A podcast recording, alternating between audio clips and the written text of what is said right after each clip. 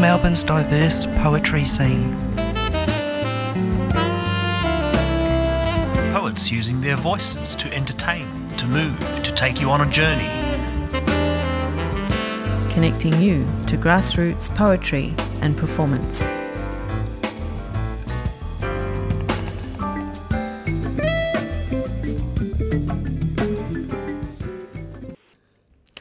Good morning and welcome to the 3CR Spoken Word program. My name is Di Cousens and today I'm talking to Caz Masel about her new book, Singing in Each Cell. Welcome, Caz. Thank you so much, Di. I'm really delighted to have been asked to talk about this new little chapbook uh, that's just appeared. Um, it's a Picaro Poets chapbook and it's by Ginninderra Press.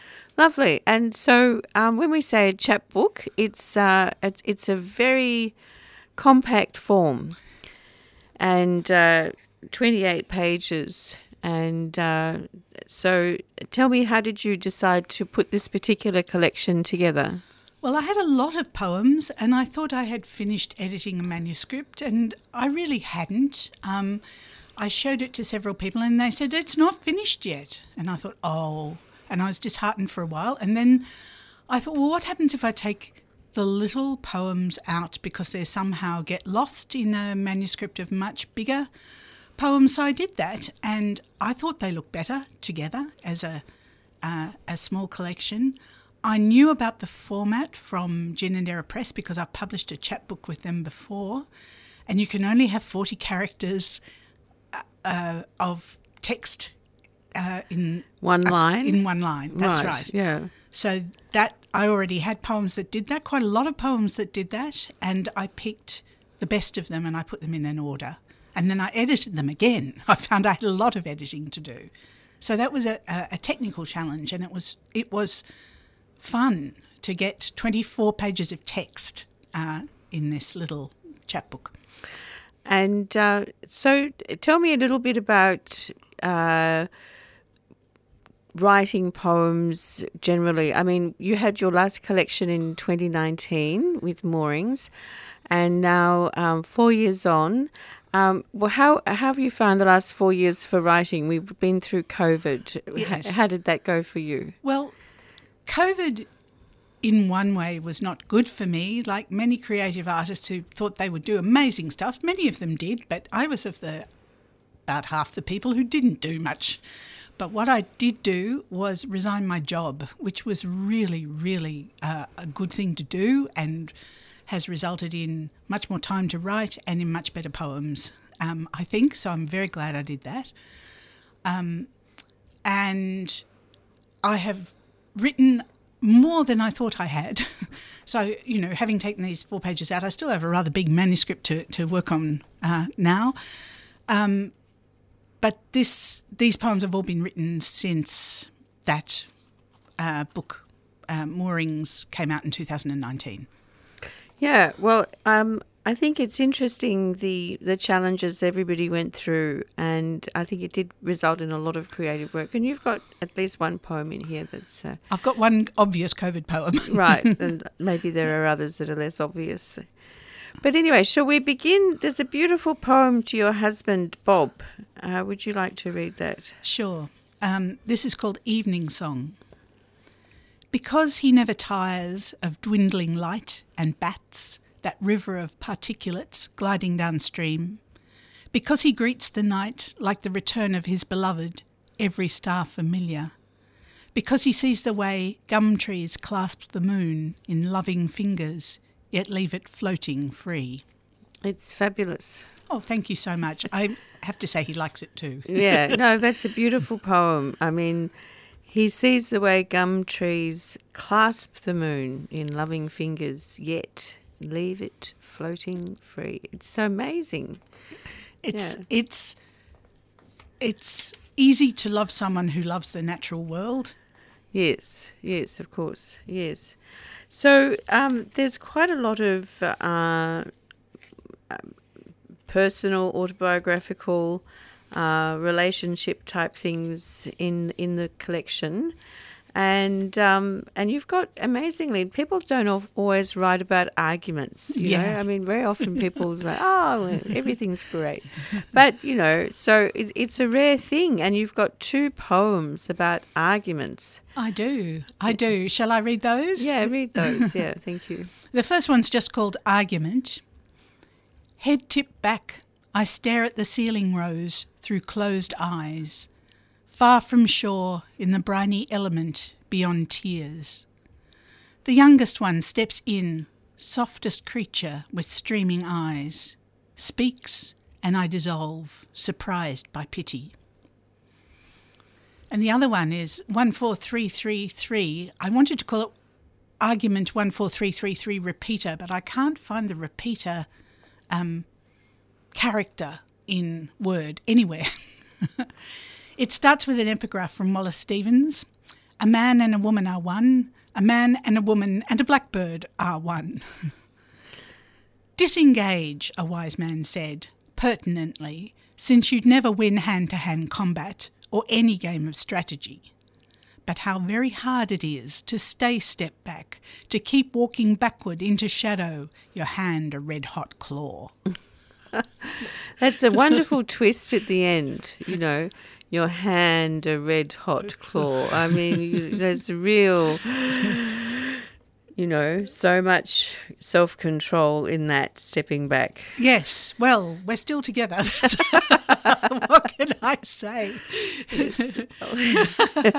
Multi-dimensional relationships. Well, I think it would be. I mean, some people claim that they never argue, but I'm not, unfortunately, one of those Yeah. couples. Yeah, and and it's how you play the game, isn't it? So, Yes, yeah, it is. Yeah.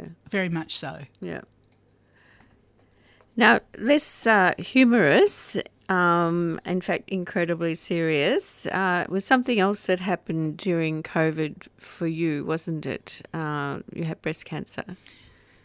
Yes, I discovered I had breast cancer in October 2021 um, and had surgery in December 2021. Um, so that was an interesting time because nobody knew whether you would get surgery or not. um, COVID kept getting uh, worse. Uh, people were operating out of different surgeries and hospitals, um, but I was lucky enough to have surgery in December. So that was fine. Um, this is the only poem I wrote about uh, breast cancer, and um, it's it is the one of the most serious poems in the book. But the book sort of has two halves, and I wanted to contextualize my own single experience by using other poems to say, well, you know, I might have had breast cancer, but other people are being killed in a war. Yes, that's right. Yeah. Anyway, would you like to read Dress Rehearsal? Yes. Breast or le havre, we'd joke, as you pass me a baby. But what use is half a mnemonic, or a choice of one thing? And what could memory be without the body's response? I'll soon find out. My part in this is done. The scanners are in on it, the tailor's prepped. They're contriving to make an ingenious new suit, pieced together from remnants, spared flesh and spare, menaqua, menafarina, polymorphous dumplings stoutly stuffed and stitched. One day I'll be grateful to wear it. But tonight, tonight I'm not ready for this mercy, for their gift of years perfecting craft and knowledge, for each individual steady candle flame to be brought as a matter of course to my darkened cosmos. Unworthy, I admire them. Yet I have to, we all have to, remind ourselves of our good fortune and the still not quite believable alternative. After all, nothing hurts. Removing those seeds of oblivion and the bed where they sprouted is truly one more instance of the inevitable shunted away. Let me gather myself for this brutal rehearsal. Wow.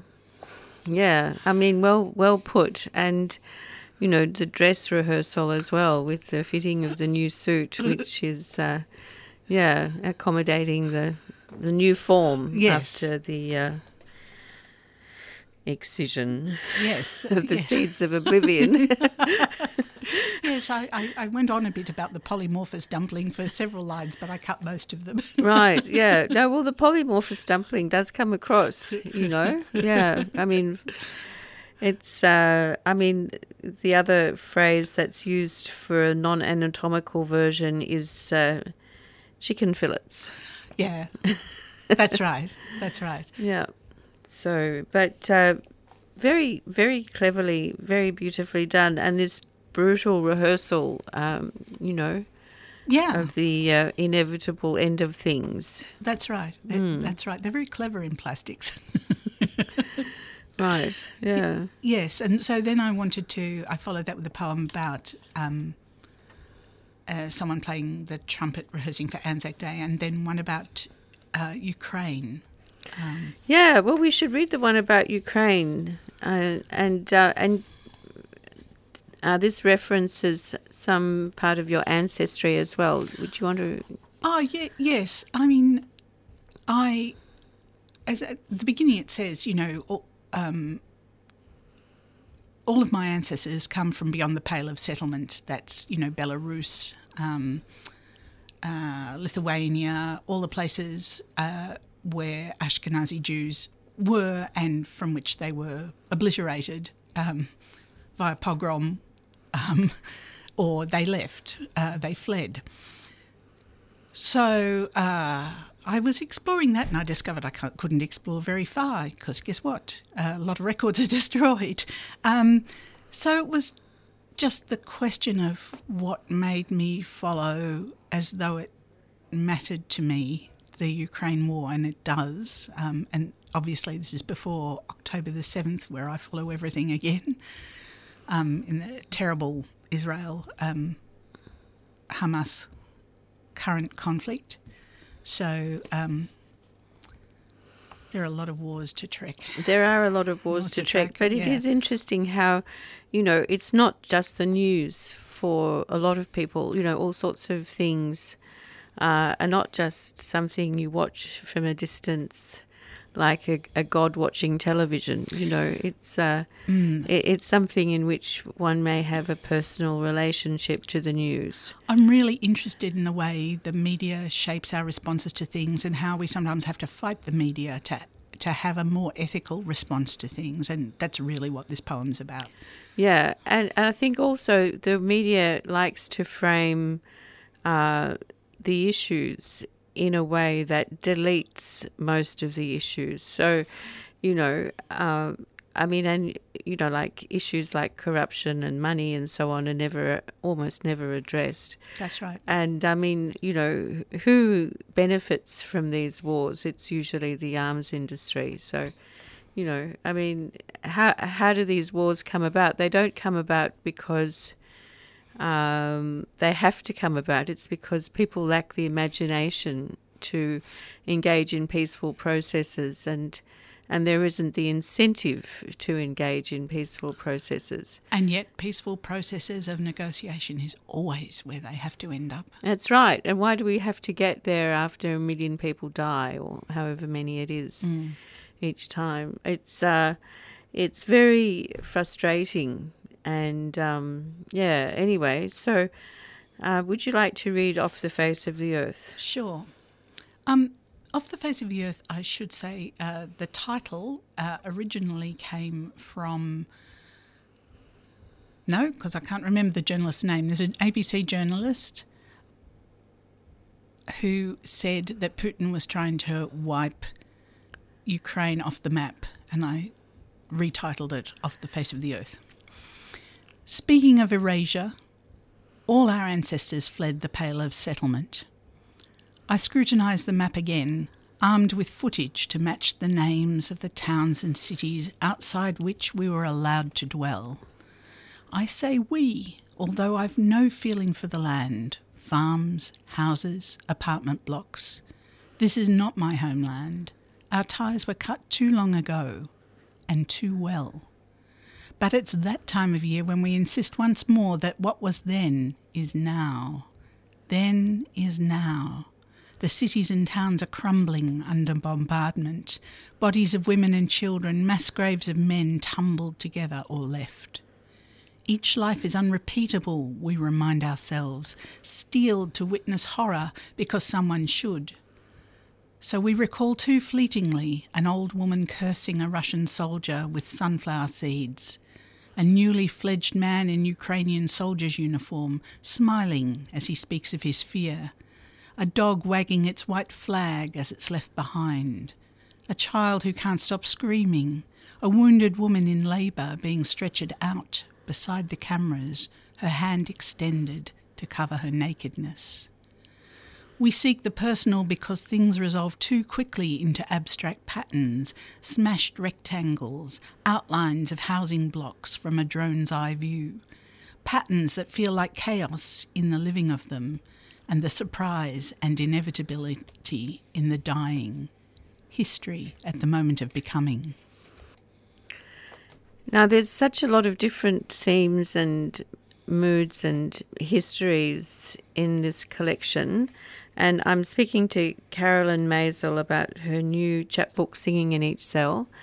Um, and there's an interesting one here Slipperiness of Faces, uh, which also reflects on the difficulty of recapturing the presence of a person. Uh, would you like to say anything about this poem? Um, yes, I think it arises out of the fact that I've lived um, in Canada and the UK. And when I lived in Canada and the UK, I was really homesick and I missed people here. And of course, now I live in Melbourne, Naarm. I really miss people in Canada and the UK. Um, and I'm interested in the way that suppression of memory works and uh, the way um, presence is revealed in dream and how there's a real joy in, in encountering someone again or even encountering a place again. It's like it's something that you never imagined that you could be lucky enough to do. And so I wrote this poem about that slipperiness of faces, which is what it's called. Great. Well, let's let's hear it. Easy enough to assemble a face to order in the old troubadour way, precise colour of eye, shape of nostril. But what law makes the whole face so elusive? It must be yearning's counterforce. Memory was never a slave to command. The heart ignores the will as truth an impostor. Nothing can detract from the living face, that jolt of brightness surpassing all conjuring. You overflow the present moment, yes, and you last while my eye plays over you. Later, the recollection is refreshed with new detail pallor under an eyebrow, time's scribble on the neck. But no art, nothing at all, substitutes for presence, the hundred little stabs of recognition, wounds of joy. Yeah, there is nothing the same as presence, I think. Um, and there's a, an Indian and Sanskrit word, darshan, which technically means to see, but refers to sitting in the presence of a saint with an expectation that that presence will uplift you. Uh, so that there is this energetic exchange. And uh, so there is a very clear idea that being with a person is completely different to seeing a picture or talking on the phone or just remembering somebody. But being with someone is something unique and special. That is exactly the kind of feeling I wanted to get. Thank yeah. you so much. Yeah. Yes. And, you know, the reference to the old troubadour way, you know, troubadours uh, went around the south of France uh, writing poetry to order. So someone would say, Can you write a poem for my lady? Uh, she has dark hair, she has blue eyes, she has white skin. And they go, Oh, yeah, that's 93, uh, 59, uh, 27. And they would, they would write, uh, you know, poems to order. But the feeling of presence is more than a combination of items that you can assemble. Yes, it's something special. And and you always remember like the last time like if somebody dies when did i last see them? Then that last moment stays with you as a, some kind of special recollection as well. Yes, I wonder. I wonder if that's one of the reasons that cultures, so many cultures, place so much emphasis on the last moments of our lives. yeah. Well there are different buddhist ideas about that but hmm. Um, but uh, in another way it shows how special every encounter is because you never know which one will be the last one Yes. Yeah. Yeah. So yeah, it's um. Anyway, you and I were both students of Judith Rodriguez. I was very Yes. shocked when she died because I hadn't realized how sick she was. So, you know, all those last memories of her, last meetings with her, took on a lot of extra extra value. Yes, that that's right. And and she was definitely giving advice to be followed. Yes. Yes. Yes. Great. Yeah. So that's a a strong personality and a and a remembered presence that is still very very strong. Yes, that's right. And as students of Judith Rodriguez, um, we both belong to a, a, a group.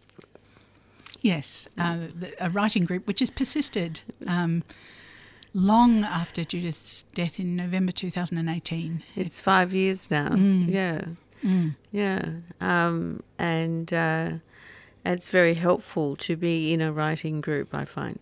Yes, with with upholding her sense of directness and encouragement, both of those things. And the thing that always astonished me, among other things, one of the things, was her ability to find something good in everything she was presented with. Yes, Where often I thought, oh, not that one. and and just her sense of where what somebody was trying to do, where they were going with something. Yeah. Yeah, but like quite often I'd look at something and I'd think, yeah, I've got nothing to say because, you know, and she'd find something in it, you know, something something special and something worthwhile. Okay. Now there's a few poems that uh, talk about dreams in your collection. And um, I'm wondering about With Debbie Dancing. What's that about? Well, it exactly that. It was a it's a, it's a dream. Um, my lovely cousin Debbie um, lived overseas a lot of the time, um, and we would have to find a way to meet each other again every time she was in Melbourne, and we always did find a connection to be with each other. It wasn't easy to take up where we left off. Our life experiences were very different. I would sometimes remind her of things that she'd forgotten. um, and this poem is about uh, dreaming about uh, being with her after her death. Um, with Debbie dancing. I had spent the whole dream looking after five year olds, wearing whatever they could scrounge to be in the play. The poor ones, sad and thin, leaned limply against me. I helped with their makeup. The show was for everyone. I jollied the kids along till they grew shouty and naughty, and I a little worn. Then I was sixteen, and with Debbie dancing, quick and luminous, smiling, arms outstretched. We were in the play, but we were not. It was more like colourised film. Had I not seen our peasant skirts in family snaps? As I awoke, I felt her growing distance. Sixty four years old, a dozen years dead. In life, often oceans away, we'd fingertip test connection. In death, oceans often slip away, and we're straight to the heart of things. It's very beautiful. Thank you. I think dreams can do that. They can give you that feeling of darshan. Yeah. Yeah. Um, when it's not possible anymore in life. That's right. I often wonder about the status of dream beings because they can feel very real. They certainly can, and I certainly take quite seriously the the tradition of dreams being like messages from another realm. Yes, I think they can be messages and, if not actual encounters, potentially. Yeah, it's a little bit unknown. Um, but uh, it's it, it's an interesting story that you're had at a kind of a children's party getting playing dress ups and and then you know suddenly you're you're 16 years old and dancing with Debbie. So, Yes, I think because one of the things that um, often dissipates energy in women's friendship is when they're both mothers and being totally distracted all the time. So I think that I suspect that children's play was a bit like that and just being completely distracted all the time and then being children. yes, and taken away from, Yeah. yeah, more adult friendships. Yeah, Yes. yeah. So now you had um, a nice poem about lockdown in this collection, which is called Lockdown Chrysalis. So, what were your general impressions of lockdown? I welcomed it in a way. I I was ready to for for a period of introspection, and I had not had a chance to have one, or not long enough for a long time, and so I was ready to leave my workplace, and I was ready to go deeply inside myself, and lockdown provided a kind of um, it provided the opportunity for re- uh, self reflection. Um, I was very tired. It could have been work. Um, I didn't know I had cancer at that point, um, but it was certainly it was it was welcome. I mean, it was dire. I was the kind of person who was glued to the press releases every day. Uh, I I saw them as a kind of ritual. Since the premier was prepared to talk to us every day, I was prepared to listen every day. I took it all very seriously, um, and I welcomed the inwardness that it offered. Yeah, I, I thought it was um, great to be home. I was happy at home, and I took up painting, which I'm still doing. So, Fantastic. yeah, you know, who, we all have our own lockdowns. So Well, that yes. was ours, that was mine. Well, this this this poem is about the incursions, the the interruptions of having to teach from home. You know, I didn't mind going to work, but I did mind work coming into my home. Yeah, it was no fun. No. So, would you like to read Lockdown Sure. At first, there was no relenting. Just young ones peering cautiously into my space and I into theirs. Whenever the double mirror went dark, I slept badly, slept again. How quickly lost the lashing rhythm of days, as if sleeping beside a newborn babe. I hungered for solitude, lived only in my body, heard singing in each cell, as though all my life I'd been preparing for just this. I know how to hide, wall out almost everything but sunrise settling its veil of cold over my face, a scent of damp leaves, the faint roar of the city. And I've learned again to trace that old path down the optic nerve towards sleep, past the remnants of the rattling pulse of day, Bach's sewing machine lacing the Milky Way into a cosmic braid, reaching the freedom of insomnia, familiar as a child's discovery of clarity. Wonderful. Okay, well, um, I've been talking to Carolyn Masel about her new book from Picaro Poets, Singing in Each Cell. Thank you for coming on the program. Thank you so much for having me. Yeah, it's been great. My name is Di Cousens, and you've been listening to the 3CR Spoken Word program.